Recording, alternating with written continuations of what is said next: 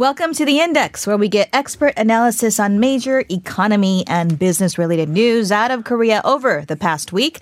Pleased to welcome back our regular guest, economics professor Yang Jun-suk from the Catholic University of Korea. Good morning. Good morning. Good to have you. So we've been talking a lot about the coronavirus this week, and it, of course, is affecting many different sectors, the economy not exempt. So first of all, I guess we'll start with the stock markets. How did we do? Okay, well, it's been mostly down, but it hasn't been straight down, and that's similar for the U.S. market as well as the Korean market. It was quite volatile, though. It was very volatile. It was, if you look at the trend, it's mostly downwards, but there have been some significant days where it actually rose. But still, it's very volatile, and the reason for that is we're still in a very fluctuating condition, and I think people are overemphasizing both good and bad news. So we're having a wild roller coaster ride here. I mean, what are the fears that are driving the volatility? On the micro level, I'm hearing about, you know, people buying less or people coming back from these holiday. For example, they stopped by the Hyugesol or the rest stops, but apparently because of the presence of Chinese tourists, perhaps, people are just not buying food. But obviously, the problem is bigger than that, or the fear is bigger than that. What is the potential impact? Okay, well, first of all, let's look at the China aspect of it. China is the largest export destination for Korea, so whatever problems that they have in China will be reflected in Korean exports. Now, Wuhan is referred to as Chicago of China, and it has higher than average growth rate compared to China as a whole. Okay. And that region is just paralyzed right now. People cannot go to work and people cannot travel outside the city. So a significant part of Chinese production is basically frozen at the moment. So when you say Chicago of China, it means it's a manufacturing center. Right. It's spread, and the problem is spreading to services as well, because people are avoiding any places where a lot of people meet because they're afraid of getting... It's a ghost town. It's a contagion. Right. Yeah, when you look at those images coming out of Wuhan. Right. So if you, say, compare this to the U.S.-China trade war, it's been in the Korean news all the time because, well, U.S.-China trade war will have consequences for Korean exports as well. But if you look at the share of GDP that's affected by U.S. trade, it's only between 4% to 6%. That's because only about 20% to 25% of Chinese GDP is exports, and of that exports, only about 20 to 25% again is headed toward the U.S. Mm-hmm. So if you are afraid of the trade war, it really only affected about 4 to 6% of Chinese GDP. But here, it has potential to affect a lot more than that if the contagion goes beyond the Wuhan area. Mm-hmm. So it's potentially a larger problem. And I think that's why people are so concerned at the international level. Now, if you look at the Korean level, it's the same similar problems that we see in China can be replicated here if the coronavirus starts spreading in force in Korea, which right now does not seem likely, but people are afraid of it.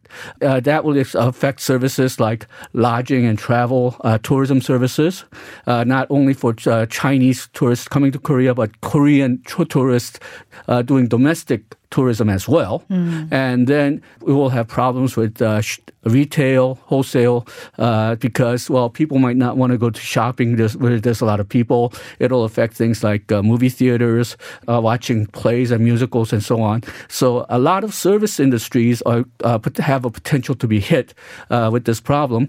And this sector has been plagued with a lot of problems over the last 3 years or so. They had the THAAD retaliation where you had a drop-off in Chinese tourism. This hit the same sector.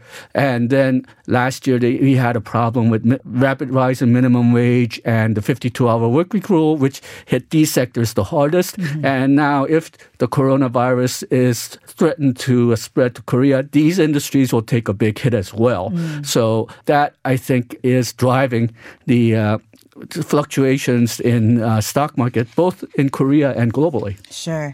So, I mean, that extended to the currency markets as well. But what Do we have any numbers in terms of the potential harm from the coronavirus? And perhaps we can draw from the experience of the SARS epidemic of 2002, 2003. Yeah, so it has a potential to affect the entire Chinese economy. But looking at it more realistically, we can compare it to the SARS epidemic. SARS epidemic in the early 2000s, it started in southern China, and it had 8,098 cases, resulting in 774 deaths reported in 17 countries. And as of Friday, you had about 10,000 cases of coronavirus and about 200 deaths. So in terms of spread, it's faster. But in terms of fatality rate, it's a lot lower. Mm. It's slightly different from SARS, but still, you can use SARS, I think, as sort of a comparison point. One paper estimated that SARS cost about 1% of growth for China for that year, and about 0.5% growth for South China in that year. Another paper makes similar calculations, 1.1% GDP damage for China, about 2.6% damage for Hong Kong. Korea was affected by the SARS virus, about 0.1% of that year's GDP, and the loss of the rest of the world outside South Asia and China hovered around 0.05 to 0.08. Global GDP fell by about 0.1% from SARS. So we should mention here, we are comparing kind of apples to SARS, oranges, yeah, but the Chinese economy accounts for a lot more of the world economy than it did 10 years ago. It's about 4 times bigger was during the days of SARS, and it's also more well-connected, sure, which may account for faster spread. Mm-hmm. SARS epidemic was about 15 years ago, so they had a lot less domestic connections within China. Mm-hmm. Travel was more restricted back then, and internationally, Chinese people travel a lot more now than they used to. And also because of the larger scale of the economy, it'll have more effect on the global economy as well. But still, SARS, I think, gives you sort of an idea of what's going to happen.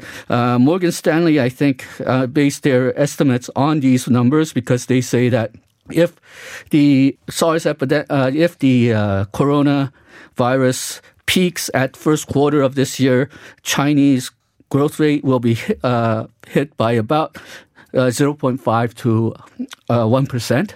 Just in the first quarter? Just in the first quarter. And global GDP will be hit by about 0.15% to 0.3%. If the virus continues and peaks at second quarter, then second quarter growth will fall by about 0.6 to 1.1%.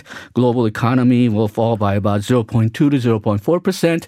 And the KB securities say that in case of the flu lasting until the second quarter, that'll hit Korea by about 0.15% in terms of GDP growth. Okay, and then we'll be keeping our eyes on those developments as well. Let's talk about a couple reports that came out this week. U.S. growth rates, for one. Okay, well, it wasn't as good as 2018 growth rates, but still it was very healthy compared to most of the advanced countries.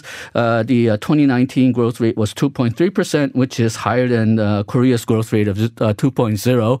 So a lot of Koreans are disappointed by that. It's one of the very few years that Korean growth rate was lower than the U.S. growth rates. Now, if you look at the numbers going in, then personal consumption rose by about 2.6%. Non-residential fixed investment rose by about 2.3%. Most of their growth came from the private sector, whereas in Korea last year, most of the growth came from public spending. So they're in a somewhat much better shape than in Korea. But compared to 2018, where the growth was 2.9%, the economy does seem to be slowing down.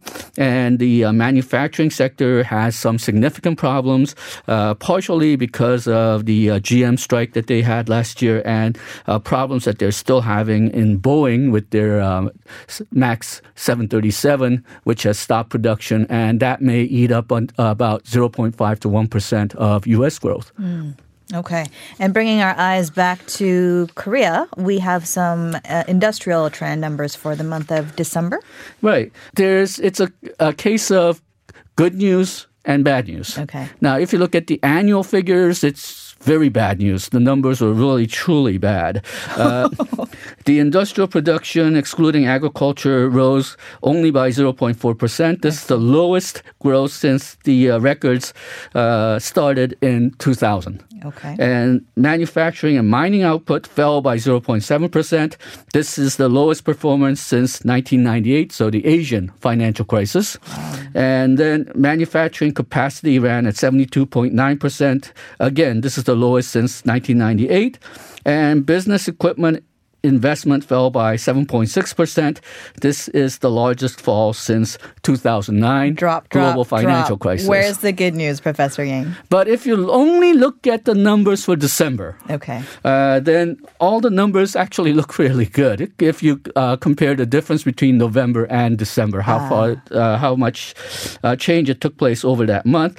Industrial production gained by 1.4%. Mm-hmm. What's even more surprising is that the highest growth took place in machinery and electrical equipment areas.